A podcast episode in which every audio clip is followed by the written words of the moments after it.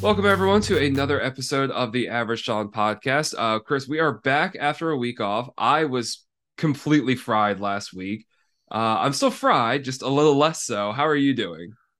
Um, I'm doing well, I guess. I think uh, you know, all of us, including you, uh, in, involved in academia in any way, shape, or form, are feeling a little spent this time of the year.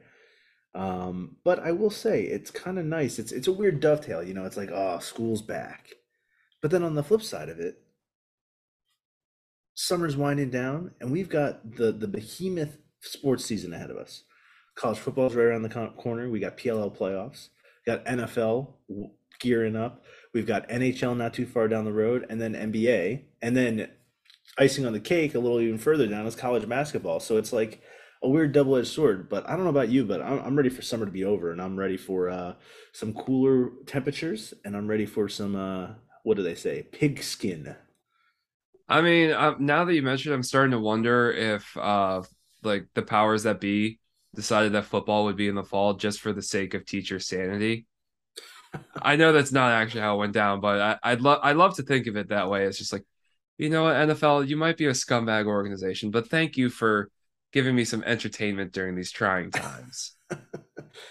However, can, can, we say that the NCAA is a scumbag organization now too? Oh, 100%. All right, cool. You could have said that a long time ago too. It, it's literally like the NCAA, the IOC, FIFA, uh, the NFL, like they're they're all battling to be the scummiest of the scum. But you reconcile that in your own way. uh, but my regardless of that, we do have a summer sport uh, that we now have a bracket for. So, Chris, we have the bracket for the PLL playoffs. Uh, unfortunately, Cannons did not make it into the playoff field this year, which means we are deprived of playoff Lyle Thompson. And instead, we have to watch the infuriating offense of chaos. That aside, let's go down the bracket. We've got Whip Snakes as your number one seed. No shock there. They are the Ship Snakes for a reason. Uh, Chrome came out of nowhere this year. They are the number two seed. They surprised everybody uh, with how they did. And in fact, I think if you were to take a look at Chrome and Chaos, who were matched up in the first round, and say, hey, one of those is the seven seed, you'd go, oh, cool. Like Chrome actually made the playoffs. Good, good for them. But no, it turns out it's the other way around. Uh, Archers are your three seed. I'd say, in my opinion, a very weak three seed. Uh, I am not too excited about my team's playoff prospects, but we'll get more into that in a second. Atlas are your number four, Water Dogs your five, Redwoods your six, and the aforementioned Chaos seven.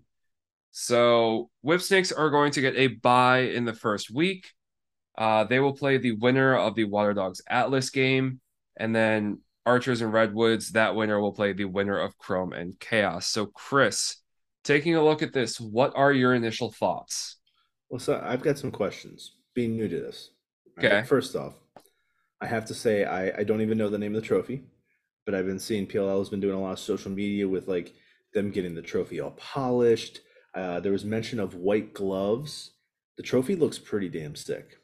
I, admit I also don't know the name of the trophy off the top of my head. But it's pretty sick looking. I don't know if it's new for this year or if it's the same one. I would hope it's the same one for the entirety of the league, but um, so I would just like to say that for you know, first and foremost. Second I think all, it might be a new one just because I'm pretty sure Chaos broke the one that they got last year.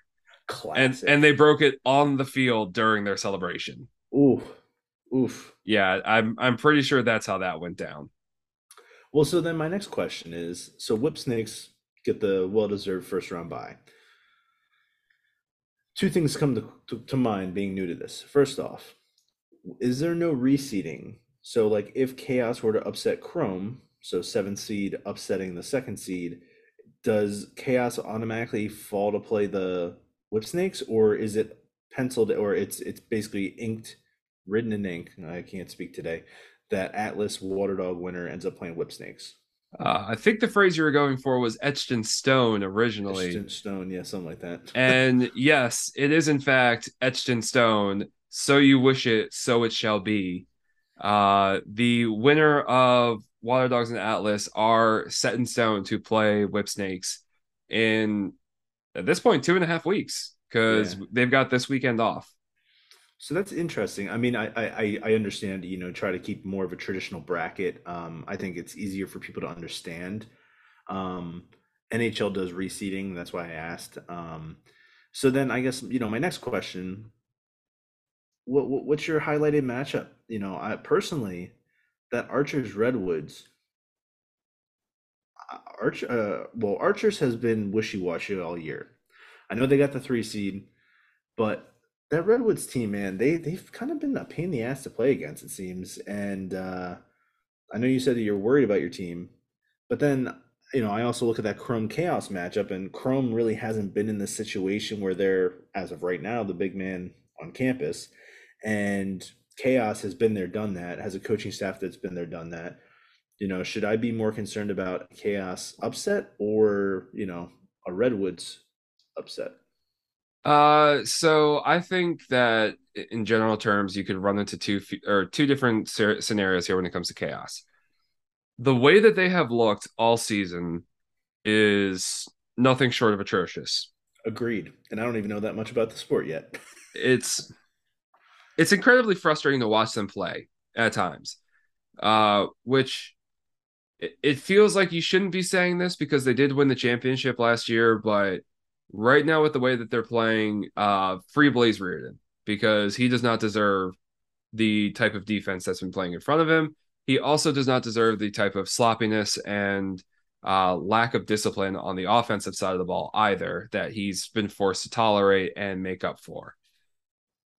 That said, um, they were in a similar spot last year where they didn't look the best going into the playoffs. In fact, they rode this uh, i think it was like a twitter poll uh, prior to the playoffs last year saying you know like which team do you think is going to win the championship? And like it was like 3.8% of something or people picked chaos. So of course their social media team went all in on the 3.8 percenters and all that sort of stuff. And and they rode that to a championship to their credit. It's it's one of those things where like since you've seen it happen and it did go all the way to the championship side, like every single bit of me says like they're not going to do anything this year. But you put it in the right terms. Like Chrome have not had this level of success, and their offense right now is hinging on two rookies, albeit two really, really good rookies to have because you've got the Tewaaraton winner who was also a national champion, and you've got a kid who came out of Army West Point. So you want to talk about like leadership and maturity out of rookies, those are probably your two best case scenarios of what kind of rookie would you want to mold if you want to have somebody who's going to be solid come playoff time. Because I have no doubt that someone like Brendan Nichtern is going to be, you know, nervous or maybe like a little bit giddy going into his first playoff game. But you can't tell me that a kid who is, I, I think I believe it's as soon as they graduate that they're officers in the army, right?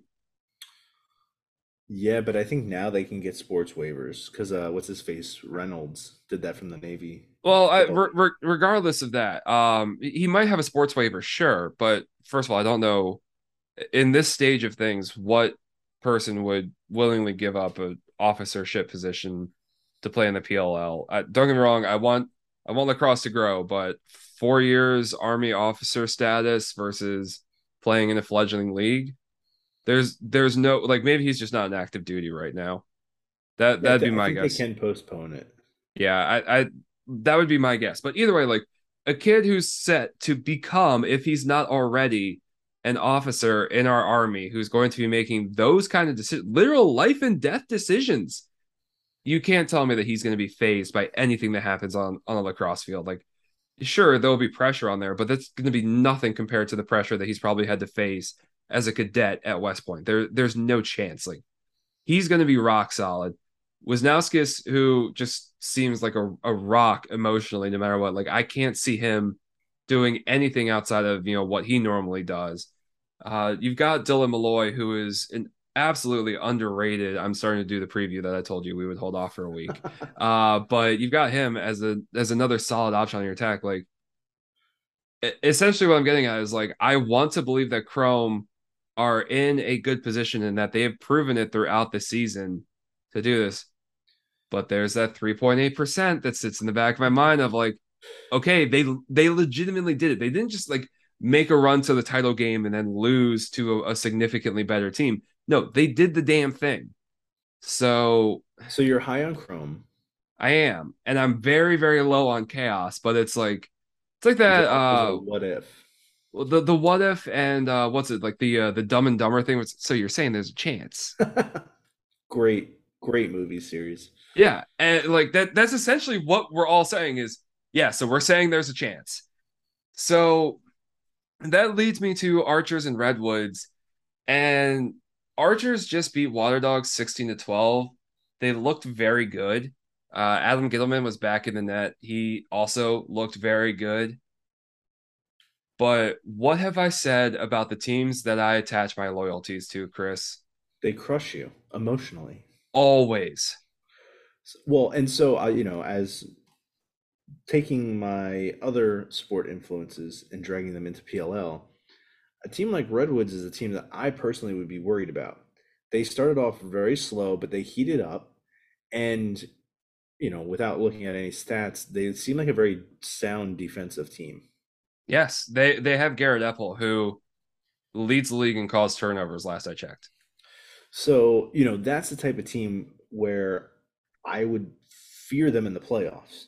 However, I'm thinking more series based sports. PLL is a, this is like, you know, win or go home basically. But at the same time, it is very much like baseball, despite being a series based sport.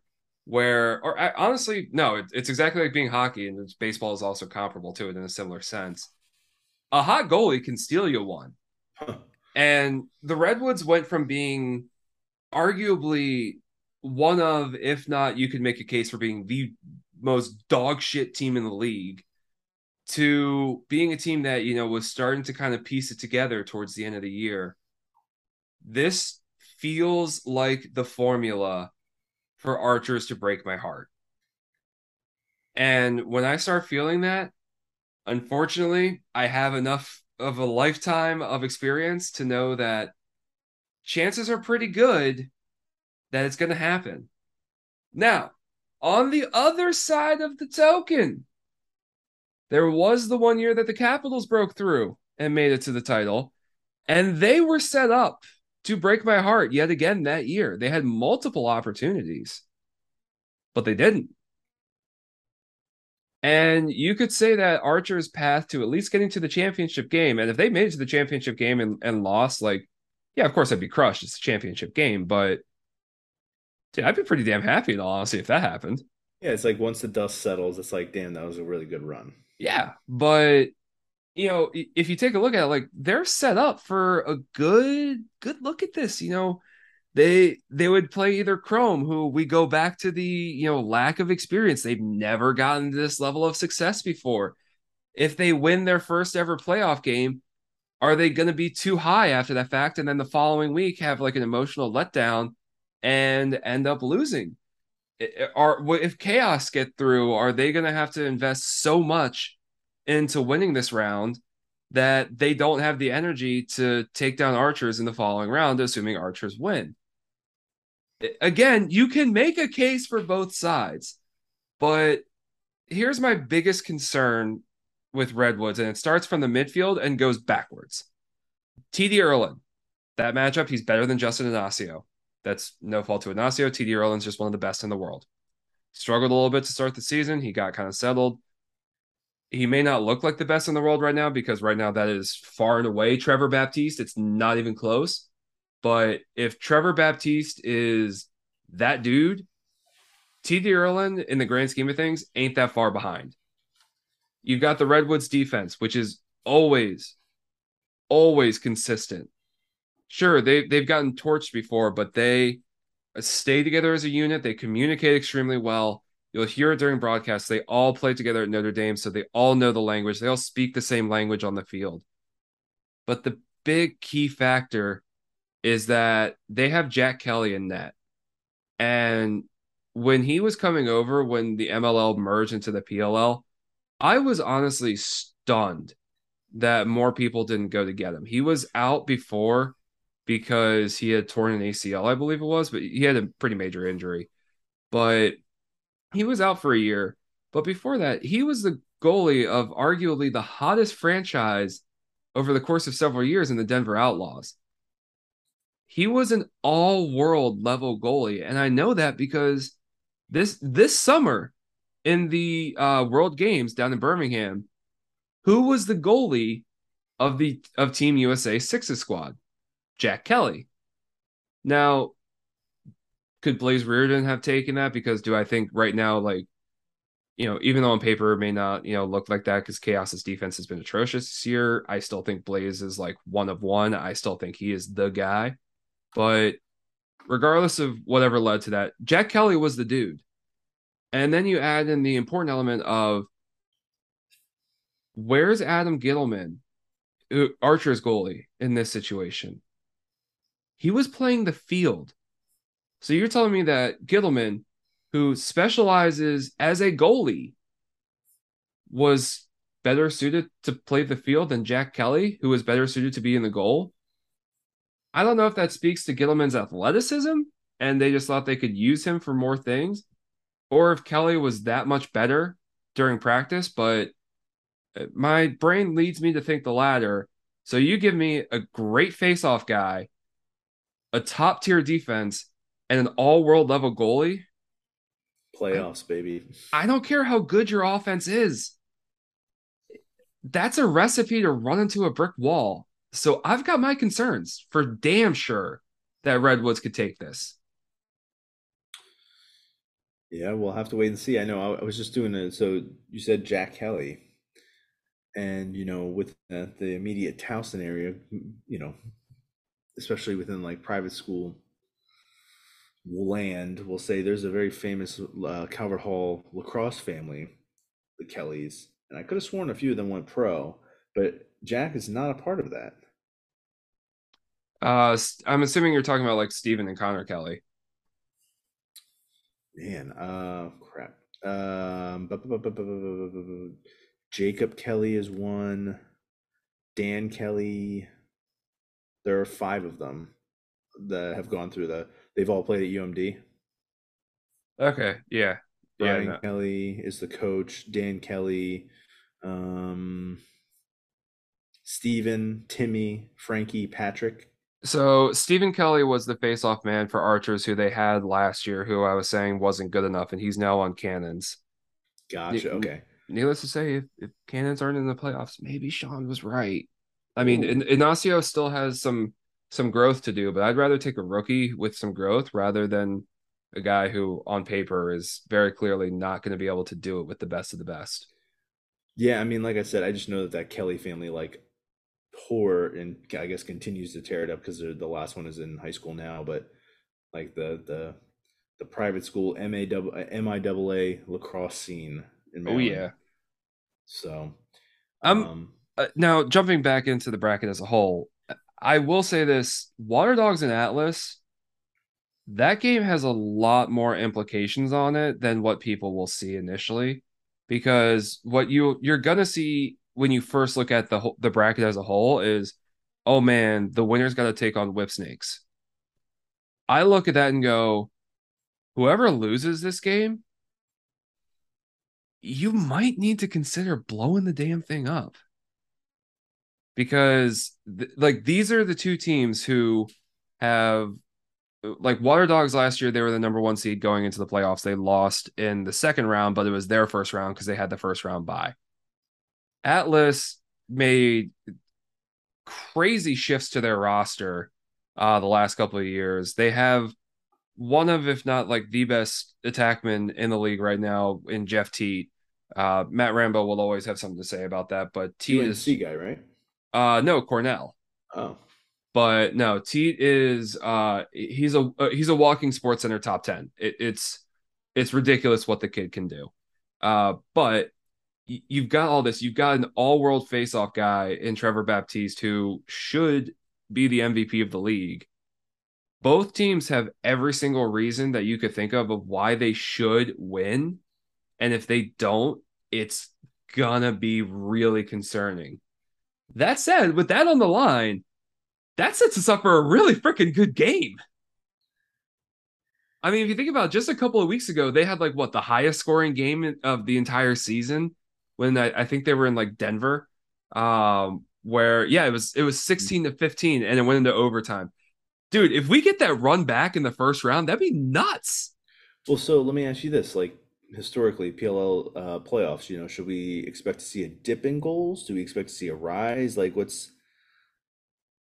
You know, it's it's hard to say because it, if you want to think about things in terms of a scientific method, we haven't really had three true postseasons yet.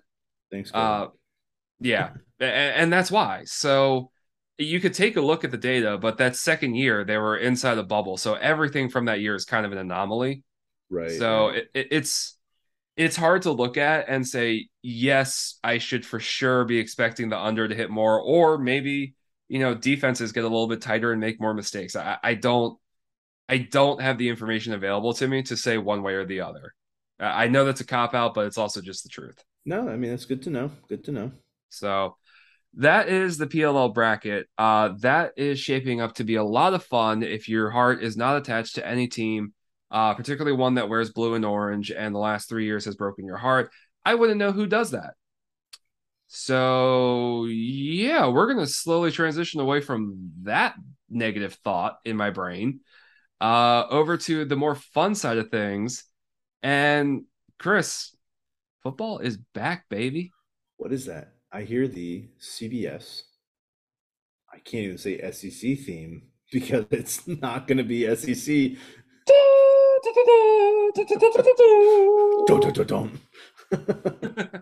Uh, yeah, I think actually that. Uh, could you imagine now that CBS has Big Ten? Could you imagine if they break out that theme song for the Big Ten? Everyone in the South would be. they are. Oh my god! Everyone down south is to be pissed. Oh yeah, oh yeah. Uh, but you know what? I, I I think I'm more I'm most excited for games to actually start. We have had so much off-field crap between NIL, these TV deals, between conference realignment, between the basically implosion of what college football is and was. We get to just see product on the field, right? I mean, it's week zero. Um, there are no ranked teams playing this week, as, Uh, as far as I know. Wait, Chris, you mean UConn isn't ranked? no, sorry, Vanderbilt is. Oh god, you know, you know what honestly be worse, and I think, I, I think honestly, so UConn's playing Utah State, Vanderbilt's playing Hawaii. I think if you're like a real like sadist or masochist, uh, whatever the right term for like inflicting pain on yourself is, you should have UConn and Vanderbilt playing in week one, and like you should have to sit there and force like you're if you're a guy who goes to the sports book and like gambles on games, like you would have to like give up your claim of being a gambler's gambler if you don't gamble on UConn Vanderbilt in week zero. Yeah, I mean, I, I, we were just chatting a little bit before we started recording that I, my initial like look at at this week zero schedule was this ain't that bad. But then, you know, you were like, well, you know, it's it is kind of thin, and you know, thinking about it, I'm like, you know, this is just like teasing us, really. So like, we're all just so desperate for college football at this point that I think we could have Kansas. Vanderbilt, UConn, UMass, whatever other terrible college football team. oh, dude, I'm in on this Nebraska Northwestern game at Oh. 12:30. Dude, I'm like, I'm gonna wake up, I'm gonna take my dog out for a walk, get him all settled, do whatever, lay on the couch. I ain't doing a damn thing. I'm just gonna sit down and watch this game, and it's gonna be utterly brutal to watch, but I'm gonna be in it. Well, it'll be brutal because how many times are uh, Nebraska's offensive linemen going to puke? Oh God, that that story. How many times has he puked in a row? Like they say, like 16 straight days or something. Yeah, or something, something like that. I will say though, I'm excited to see Nebraska without Adrian Martinez. Now, hold your horses. He has just transferred to Kansas State. So it's not like he's gone. The dude, the legend that is Adrian Martinez continues. Well, okay, it- he was not helped out by the fact that there was Taylor Martinez there right before him. So it it just feels like it- there's been a Martinez at Nebraska since you and I were freshmen in college. I yeah, I mean, I feel yeah, but I'm excited to see. I mean, I Casey Thompson, obviously had some success last year at Florida. I mean, Florida at Texas. Um, is he finally the quarterback that's able to push Scott Frost's team to a winning season? I'm not asking for much. I'm just asking for a winning season. Maybe, possibly. Dude has what 13 wins in like five years as being a head coach. So I'm gonna jump the gun on this real quick, and I'm gonna jump to the end result of this game. I, I don't know who's going to win. I, I will actually pick Nebraska. I I would agree with that too. I think so. Nebraska. Um, I don't have the exact number in front of me, but Nebraska had a huge off season with the transfer portal. So it's a huge, you know, it's a basically a new team. But here's where I'm jumping the gun though. This is the ultimate, ultimate game of no, you're not expecting either of these teams to even sniff the college football playoff. Let's not get crazy here. No. but, but you could take this game if you wanted to as an early indicator of could this team be decent this year? And I'm here to tell you that whoever wins this game, please don't do that because I just said this game starts at 12:30. It's at noon. No, well, 12 noon, 12:30, yeah. whatever. The, the site I'm looking at says 12:30. That's 12:30 Eastern time. Chris, where is this game being played? Dublin. So what time is this game actually starting? Like 9 in the freaking morning. Nine in the morning. They're oh, ahead. oh wow, wow, God. Okay, my math is awful. Wow, it's like six o'clock at night over there. Jesus Christ, this is why I teach special ed, not math. I mean, oh well, so God, as, that's a whiff. So as far as I know, I'm doing a little, you know, digging. So Scott Frost in Nebraska has been. They've been. Uh, I would imagine both teams have been over at least since Sunday, I believe. And looking to the Vanderbilt Hawaii game, which is in Hawaii, Vanderbilt has actually been out there for over a week at this point. So, you know, none of the the time, the massive time changes um, for these teams are, are really at play this week. Um, with that being said, though, I mean, it's kind of a weird game to put in Dublin.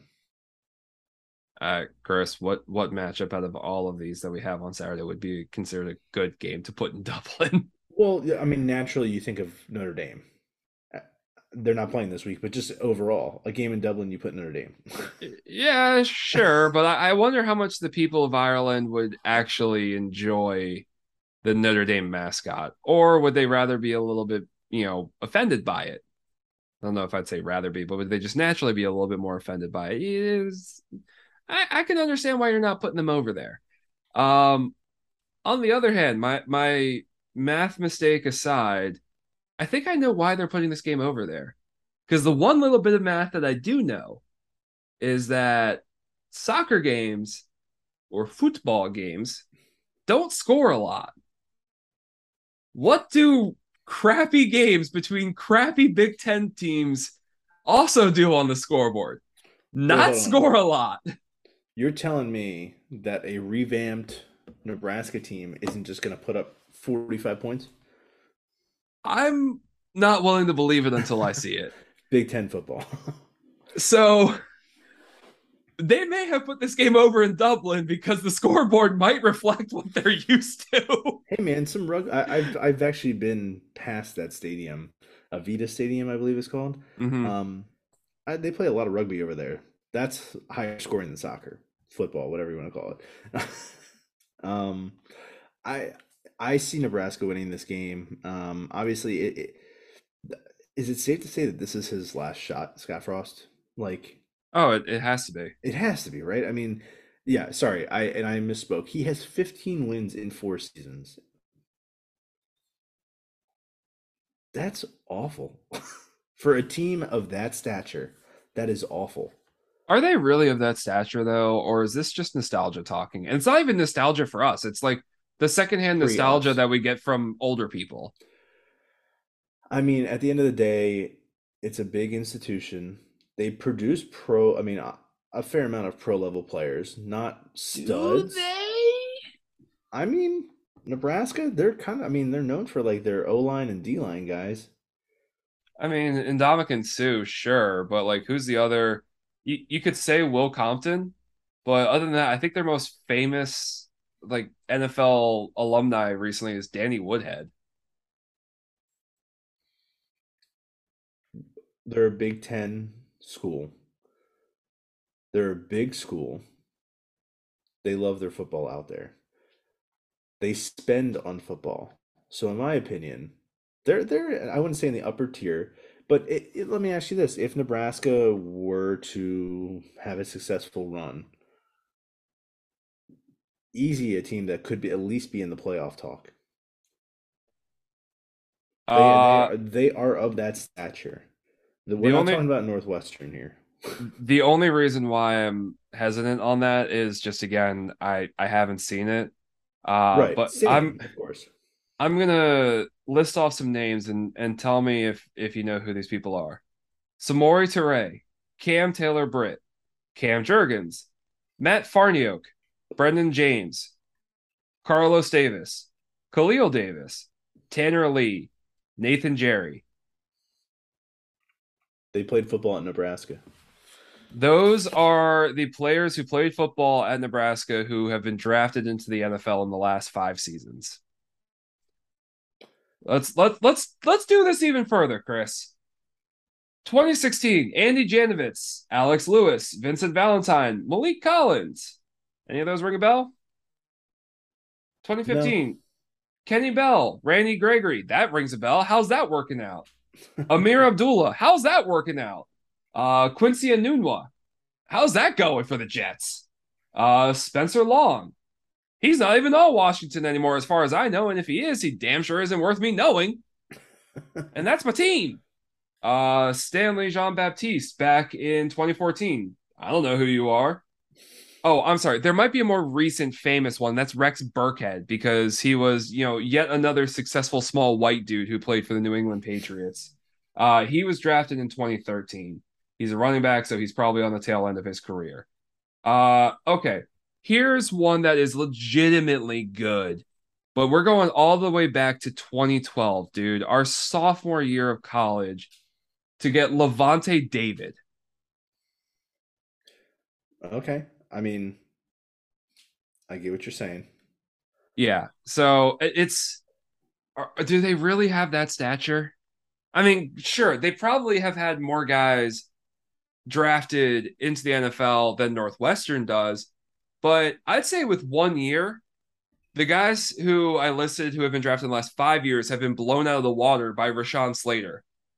He was a monster last year. So, at least in terms of like name recognition, sure, yeah, he was drafted in the, in the last year, but you're going to get me the left tackle of the LA Chargers, and I'm going to sit there and go, yeah, he's better than anything that Nebraska has produced in the last five years. That that that's just my opinion. Fair enough. I mean, but you could also probably credit that to Scott Frost just being absolute dog shit of a coach. But then that also leads to Nebraska kind of becoming a dog shit program because they have a dog shit coach. It's I believe that they got a new AD at the very end of last year or either right before last season. And you have to imagine Scott Frost is not this AD's guy. So at some point they got to be making a move off of Scott Frost. Unless what what do you think? A winning season, nine wins? Are we looking double digit wins? Like what is going to save Scott Frost's job? Nine wins minimum. My, nine wins minimum. Wow. Yeah, no, it's not even getting bowl eligible. Like it, it's nine wins because Nebraska. Here's the thing, Nebraska is not the national program that they used to be, but the people of Nebraska believe that they should be. So therefore, the administration and the athletic department of Nebraska believe that they should be. Whether that's delusional or not, it doesn't matter. That's how they're going to see things. So unless they see themselves getting back to national prominence, not just relevancy, but prominence, they're not going to be satisfied. Plus, like you said, new AD. So unless you see like true great success, if you're the na- new AD, why don't like wouldn't you just want to bring in your own guy? Oh, totally. And I'm actually surprised that he didn't, but I think the COVID situation probably had something to do with that. Now, I'm also just like, if you look ahead, they play Northwestern this weekend. Then they are at North Dakota. Then they are at, uh, no, sorry. They host North Dakota. Then they host Georgia Southern. those should be two automatic wins, regardless of the level. This is a Big Ten caliber team. They should be thanking their lucky stars. It's not not North Dakota State because State, North right. Dakota State is a Big Ten school, just playing in the FCS. Right. So they win this game, and it should, once again, should be smooth sailing to 3 and 0. And then in week four, technically week three, their week four, they get Oklahoma in Nebraska. First of all, glad that that rivalry is back. I'm not saying that sarcastic with any ounce of sarcasticness. It's totally sincere. Um, I'm really happy that that that uh, rivalry is back. We need more rivalries like that to make a comeback. I mean, I was talking about this with like somebody earlier today, but like I, we talked about it last year. Someone was on the subject of BYU and Utah, and I was like, you know, low key, the Holy War is one of the best rivalry names in the entire country. I mean, Georgia Tech has been a, a doormat for as long as I can remember uh, in recent years, but they have, in my opinion, still the the the best rivalry name of just clean old fashioned hate with Georgia. And uh, Georgia Tech, in my opinion, is never, ever, ever gonna be on the same level of a Georgia. No chance. Not a chance. But I still want that rivalry to be relevant. totally, totally. And especially with the amount of off field ish that we're dealing with. Think about what Clemson and South Carolina could be this year. That could be a sneaky good game. Oh, now, yeah. it, it all depends on what Spencer Rattler does this year. Uh, but and Shane, Shane Beamer seems to be like a really good coach. I mean, on paper, seems like it. Last year, pretty successful season. Um, Yeah. I think I- that I know that you're saying DJ, but I, I just I don't see Clemson, regardless of who their quarterback is, I just don't see them staying down for long. No, I don't either. And their defense is good enough to keep them afloat, like Yeah. to keep them relevant. That that's why I Um, put more of the onus on Spencer than I do DJ. I mean, it's pretty wild though. I'm looking at the at Nebraska's schedule, and they're in Ireland, but then they have four straight home games, and then they come up my way and they play at Rutgers. So in the first five, six, that could be a that could be a tricky one, just because they have to travel yet again, and they're they're not going a short distance.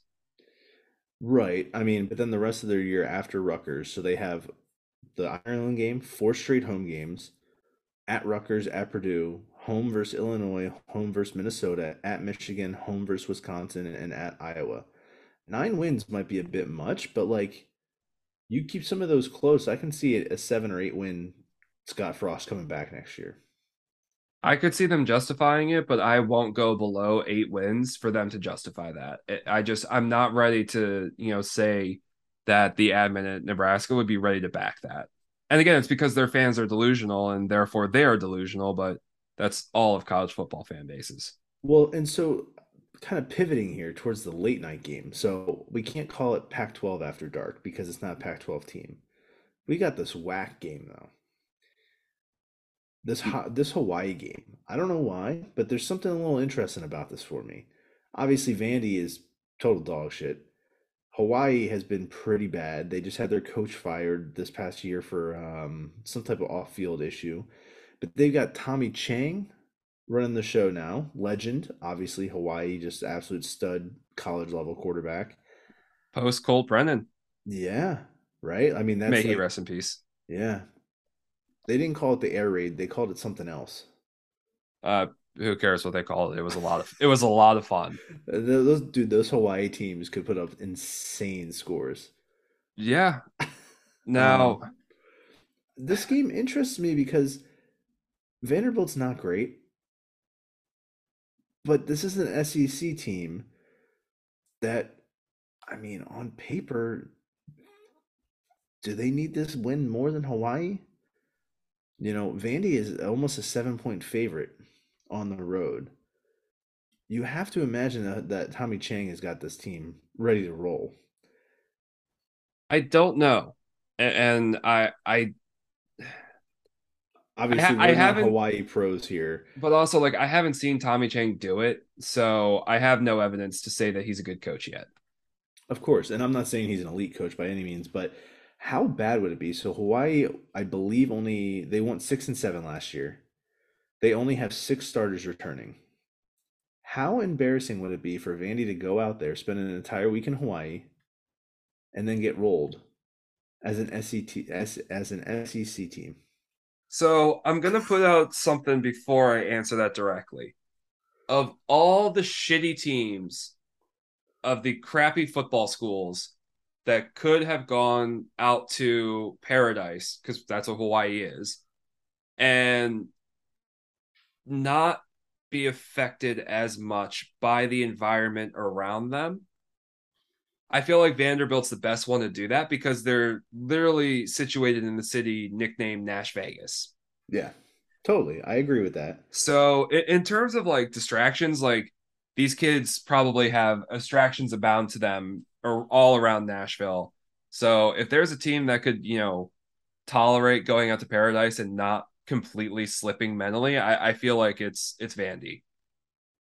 That being said, both schools have been so so bad. Hawaii just in terms of the off season, and Vandy in terms of everything, everything. Minus a small little glimpse named Jay Cutler. Jay Cutler. Yeah. yeah. Yeah. My minus that little blip in time known as Jay Cutler. they have been so terrible. Didn't they when Derek Mason was their coach, they had they upset some team. Or at least they they, they came very close. And I remember I forget I'm It clearly I, wasn't that memorable because I have no clue what you're talking about. Maybe it's when they had the the the female kicker was it Sarah Fuller? I, was Derek Mason their coach then? I don't even know when he was their coach. It, not not receiver Derek Mason. Oh, then yeah, I really have no clue what you're talking about here. Okay, no, Vandy is that far out of my like my attention span that I've got no. Clue. I knew about the the uh, young woman who was their kicker. I got nothing else for you. Yeah, I don't. I don't know. I mean, I think that that's an interesting game because it's like if Vandy as an SEC team gets rolled in Hawaii, that's a I bad mean, look for the SEC. I, yeah, like, that's an awful look, and I get like, that Vandy look, I, that gap between the SEC, you know, core and Vandy is huge. I mean, I get the reason like why Vandy is still in the conference, and it's to kick up the conference's GPA levels, but I'm not sure that the rest of the SEC could abide that loss. With how much shift is going on in terms of conference realignment, they might just boot Vanderbilt and go, You're an embarrassment to us. We don't care about your stinking grades. Yeah. I mean, uh, like if we're being honest about it, if Vandy wasn't uh an SEC school, they're an FCS team. I'm um, I'm willing to make football like, at least, yes. Oh well, yeah, but it, like, uh, what are we going to jump to? College baseball, where they've been absolutely dominant. College baseball really is. It's relevant to those who are diehards for it. Yeah, I mean, well, basketball, they're at least like respectable, kind of, right? Uh, they have been off and on. Yeah, I'll I'll, I'll give them that. But no, in terms of football, they're they're an FCS team masquerading as an FBS school. Yeah. Like I, I genuinely think that JMU could walk into Vanderbilt this year and have a legitimate shot at beating them. Yeah. And I mean, it's got to be hard on morale for those guys. I mean, granted, their schedule every year is absolute hell. Oh, for sure. So, like, even if you were to clean house, like, get a new AD, new coaching staff, like, how do you even begin to turn that around? Because anyone that you're recruiting is just being sucked up by literally everyone north, south, east, and west of you. Drugs? And I'm not saying give your players drugs. I'm saying going around to the other college towns and and like destroying their water systems with drugs. Oh, that's God. that's probably your best and only option. All right, we might need to edit that part out. no, no, we're gonna leave that in there because I know it's one never going to happen. Two, I'm not I'm not actually promoting them to do that. I, in fact, let me be very clear: the people of Vanderbilt do not go drugging other teams. I am not saying to do that. God, you know what the sad thing is? Is I feel like I like I should give that disclaimer as a joke, but part of me wants to say that I have to give it seriously because of the day and age that we're in. Like somebody would take that seriously. True. So I mean, looking at the rest of the schedule, and you know, most of the games are kind of flat.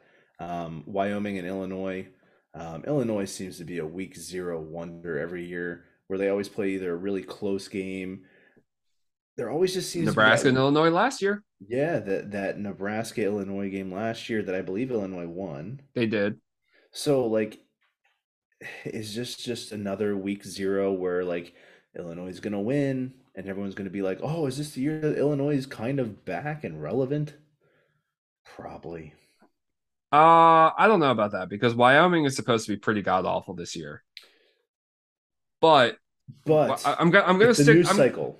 Well, I'm also I'm gonna stick on the Illinois train for a second, but it's it's a three legged train that's not just Illinois. They're playing Wyoming. Florida State's playing Duquesne. North Carolina is playing Florida A and M. These are three te- like three opponents that traditionally these teams should be beating 72 to nothing. And in the BCS era would be beating 72 to nothing. Don't tell that to App State, but yes. Well, yeah, but that that's kind of where I'm leaning with this. These three programs, Florida State has been the most egregious recently because Illinois was never really that relevant. They just kind of have the fact that they're in the Big Ten to hang their hat on. And North Carolina, they were supposed to be good last year and then just fell flat on their face, but they're always kind of like okay. They're just a middling ACC team. But these are three teams that should have enough talent to roll their opponents. So I'm actually like interested in these games to see okay, are you doing what you're supposed to be doing? Because if they are rolling their opponents, I'm going to look at that and say, I'm not taking anything away from this game, which is the best thing that you could have me do because you want this game to come off as a glorified scrimmage because you want to be that good that this game is not noteworthy in any way, shape, or form, except for maybe some highlight reel plays. But if any of these three teams struggle with their opponents, oh, I'm raising the red flag early on their season. That that's going to be a major concern, especially Florida State with Duquesne. Florida State just lost the number one recruit in the offseason and then you go and lose to Duquesne, I'm sorry, but that you can't come back from that. Like you have to fire your head coach on the spot. Like Lane Kiffin him and leave him on the tarmac, even though you're gonna be in Tallahassee. Take him to the local airport and just drop him off on the tarmac and make him take an Uber home. Whew, vicious. So yeah, I have to agree, and I, I'm excited to see UNC has a five-star quarterback recruit this year that is uh, gonna finally get some playing time. I to say his name is Drake Maye. Uh, I could look that up in a minute, but I do not know that off the top of my head. Um, I'll look it up, but I they have a this this top recruit that obviously has had to ride the bench. Um, let me just double check here. Let me see if I'm right. Drake Maye, I am correct. Look at that. So they've they've had this guy waiting in the wing for a few years.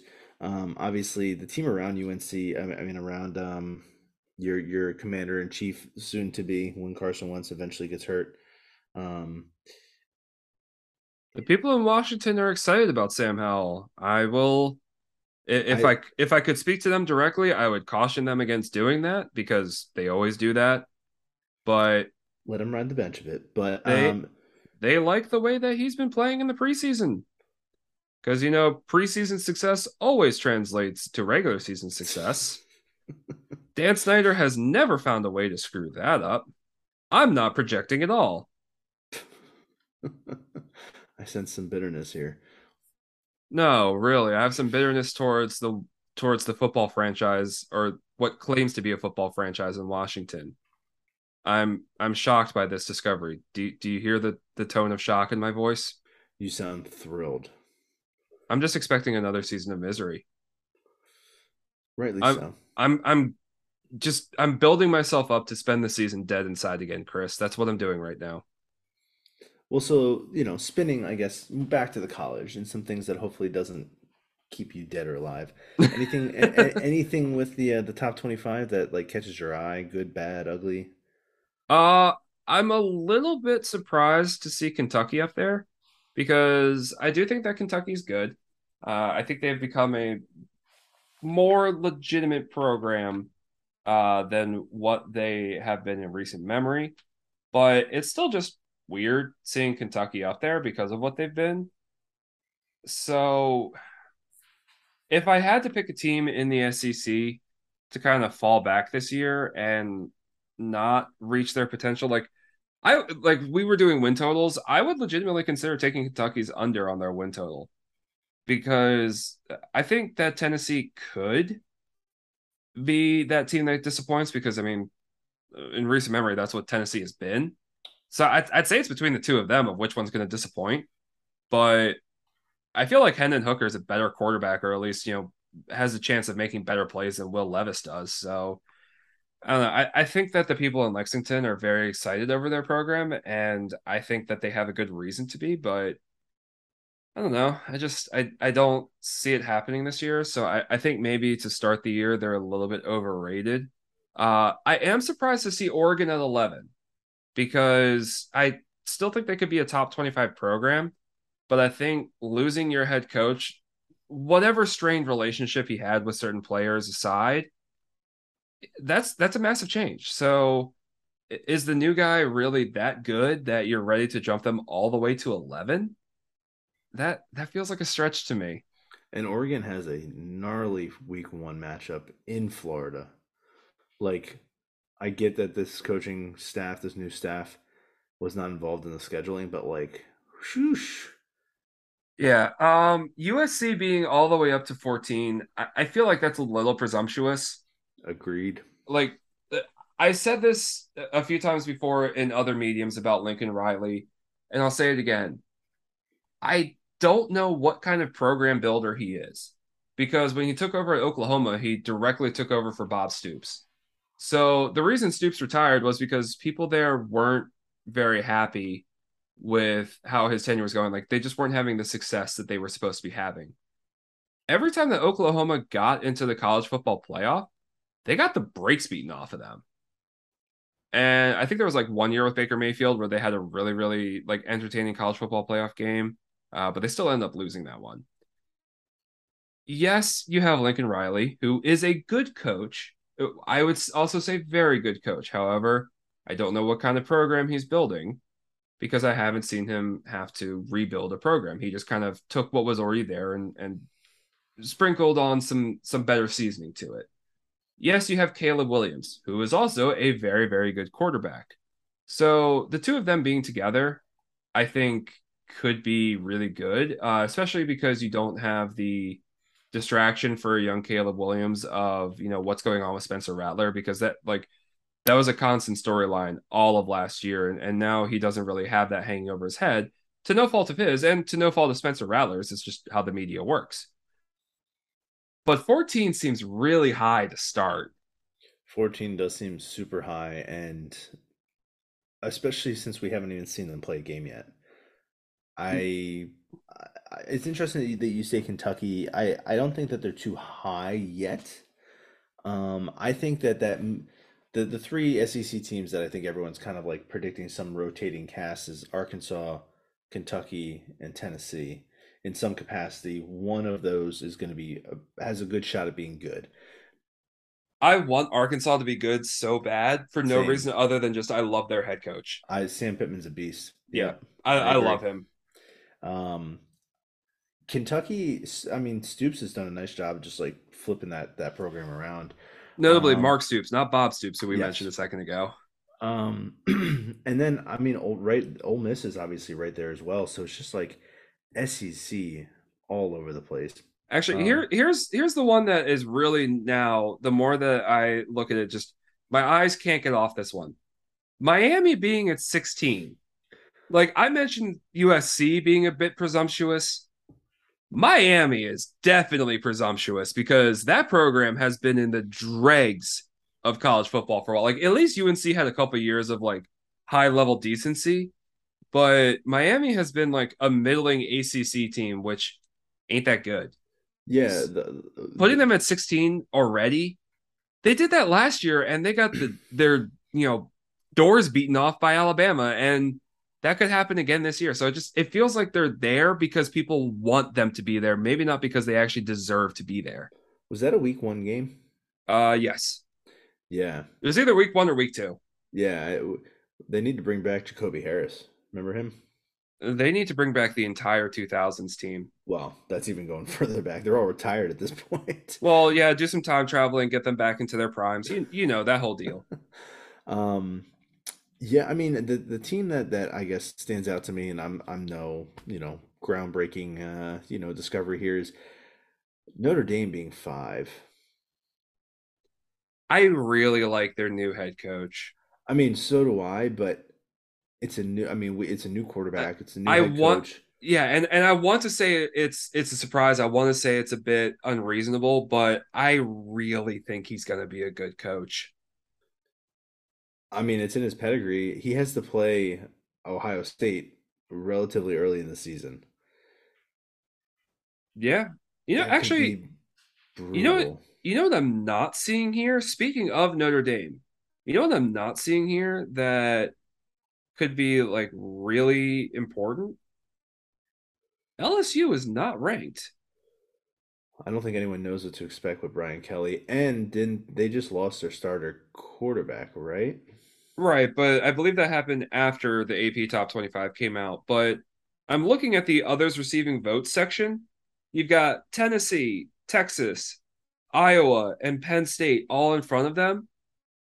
And LSU has been out of those five pro or the six programs, including LSU, they have been like the the best program in terms of like pedigree and like actual on-field results. So, you know, Brian Kelly has gotten his teams to the playoff, whether you know he whether they just lost their starting quarterback or not. You want to put Miami at 16? I don't know if Mario Cristobal is a better coach than Brian Kelly because Mario Cristobal Oh had to do that at Oregon, and he's got Phil Knight's deep, deep pockets to work with. Notre Dame has a great alumni base, no doubt about that. But you're also dealing with the academia of Notre Dame. You're dealing with the pressure of Notre Dame. You're dealing with the fact that like you have no local region to recruit out of because they're all owned by other schools in the area. Like you have to recruit nationally and do the best that you can with that. Like Brian Kelly is a damn good coach. And you're going to tell me that Mario Cristobal is good enough to put his team at 16 and LSU, an SEC school that can get L- SEC talent, and when they're on, own the state of Louisiana, which has produced countless players of NFL talent and caliber, like Hall of Fame level players. Like Brian Kelly's got the better situation, in my opinion. He's got more pressure, but that's because Miami like has no expectations. And when you have no expectations, that also means you'll get no recruits. I am stunned that LSU is not in the top 25. Yeah, I mean, I'm looking at that that group of other people that have uh, other teams that have gotten votes. Surprised to see Boise State down there, but I'm seeing some teams that we were talking about just a few weeks ago. Texas, Iowa, Penn State, LSU, like you just mentioned. UCLA got two votes? The hell? UCLA. Yeah, Chip Kelly, man. Florida got two votes? Okay, that's Florida, got Florida. 14 votes just because they're in Yeah. the SEC. That's it. Um, I mean, but I I would just like to say I had I, some of my the over uh, um, the win totals that we were talking about the past few weeks. I talked about Minnesota. I talked about Mississippi State. They're both getting some extras, so maybe I got some good luck there lined up. Also, in terms of how the mighty have fallen, Auburn and Florida both received less votes than Purdue. How do you feel if you're those two programs? Um, well, I mean, ultimately, I think at the end of the season that they'll probably feel a little bit better. Um, We'll see. I don't know. Purdue. Florida's Florida's been pretty rough recently, and Auburn is always an emotional roller coaster. Yeah, that's true. Um, I, Purdue though, they're returning their quarterback, um, who's a, who's a good player. I'm blanking on his name, but they lost their their top running backs. They also lost Elijah Moore to the NFL, and you know, Yeah, it- like The receivers receivers make a big difference in college football. I mean, ask what happened to Maryland as soon as Dontay Demus went down against Iowa. That team Yeah. wasn't the same for the rest of the season. So I mean, I, I think I, I'm surprised by that. so. I mean, I'm, I think Purdue is riding some of the high from last year. I mean, we'll see. Um, does does Brohm have the coaching pedigree to turn it around or to keep that, you know, I, sustained pressure? I think he's a good coach. Uh, I think he's much like Fitzgerald at Northwestern, where he's probably a really, really good coach for the environment that he's in and like best suited for that. But I don't think he's like a top tier coach. Yeah, which is fine. And I don't think at Purdue they don't have like the top tier expectation. They're not looking to compete with Ohio State every year, right? Um, on, on a consistent basis. But um, I, I, you know, and I, I look up and I, am just looking right at Wisconsin. Graham Mertz, man, he's another guy that it's just like, is this dude ever gonna pop off? They gonna be able to score more than 14 points a game? I mean, Wisconsin. If you want to talk about other than maybe Iowa, the most like milk toast looking program of all time. I consistent though. Yeah, I've been hearing a lot of talk that they're going to have a down year this year, so I, I don't know what to expect out of them. Um, I, I just I kind of don't want to touch them right now because I really I've got nothing. Like same same with Iowa. I've heard they're going to be a little bit down this year. I've heard Minnesota should be, but like the entire Big Ten West is as usual going to be a bit of a toss up. I think Minnesota is going to have a rebound year in their. You know, I'm not talking about national title contender, but they could be though. I mean, they would have to knock some guys off, but I think that they would have a much. I think they have a chance at a much better year. I mean, you have to remember that they lost their starting running back, um, Muhammad, who's an absolute freak in Week One last year. Um, granted, I believe it was an Achilles, so that's kind of a huge injury to come back from. Um, but then on top of that, they've got um, Tanner Morgan, who's back for year eleven. Um, and you know they're just one of those teams that's just well built from top to bottom. Um, he had a whole new receiving corps last year. He spent some more time developing them, and this is why I had them. I picked their over um, a few weeks ago, um, just because I he's had time to mesh with those receivers. Um, you're also you're missing the most important factor for their season. They don't play Ohio State or Michigan. Yeah, so like that's what I'm saying. Like they you, you don't know if they could be a national title contender because they could show up to the Big Ten championship game. And if they're good enough to pull off an upset, I don't think they will be because I think Ohio State's going to run the Big Ten this year. But mm-hmm. by the by, you know, conference championship weekend, they could be in the conversation, and that's more than what they have been the last several years. Just because those two teams aren't on their schedule, they've got to take out Wisconsin at Wisconsin. That's that's not going to be easy. Michigan State's not going to be easy. Uh, Penn State, I don't know what to make of them. Uh, Purdue, apparently they're worthy of some top 25 votes. Dude, Penn but, State, man, another year of Sean Clifford. What is up? Maybe it's just because the COVID years have really like impacted our, you know, overall sense of time. But I feel like so we're just talking about so many programs this tonight that are just playing that have been dwelling on the same quarterbacks. Yeah, uh, it, it's the COVID years. It, it's it's strange. Um, but let's wrap up on this. What are you most looking forward to with this season? Getting back to game action. Honestly, I started off this this segment with that, but just overall, I want to I want to actually focus on the product Hey, Bo. yes, my dog has entered the room. he deserved a, a warm welcome.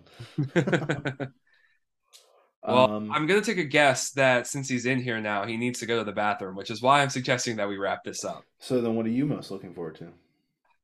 You know, in all honesty, I'm looking forward to more of the same because college football is, if anything, consistent.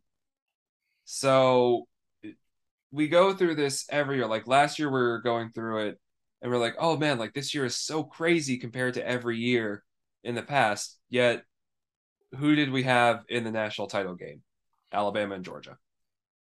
The the more things change, the more they stay the same with college football. But I'm looking for what you call the mushy middle because that's where the fun of college football is.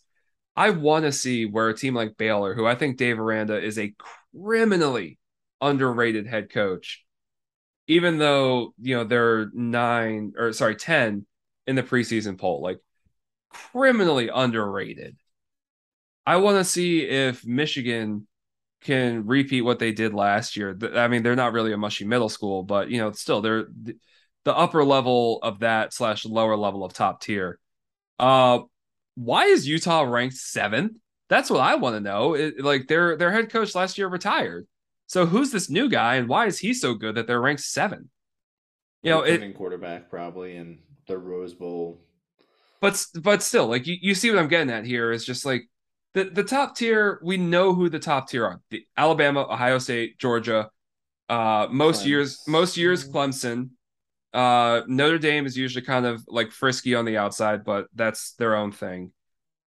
Once you get past those stalwarts, uh, Oklahoma, begins. I guess Oklahoma, sure, but they've got it's a new era there. So, like you just said, the, the fun begins.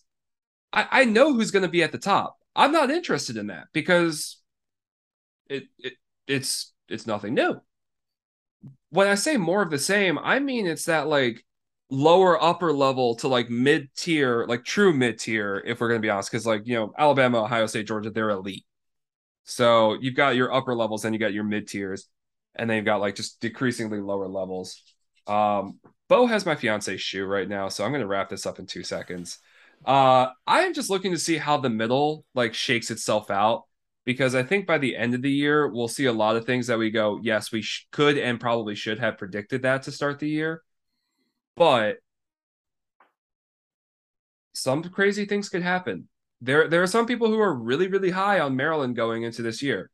I am cautiously optimistic on Maryland this year. Uh, I don't think that they'll be like, you know, fighting for a chance to win their conference, but I took them to have their season win total over. I think they'll be bowl eligible again. That sort of stuff is fun to me. Truth. So that's really what I'm looking forward to is outside of the teams that we know are going to be good. What about the teams where like I watch them and there's a better feeling of parity there? That's what I want to see. So on that note, uh, I'm going to go rescue my fiance's shoe from the teeth of my dog. Uh, thank you everybody for listening. Appreciate you guys as always, uh, and we will see you next time.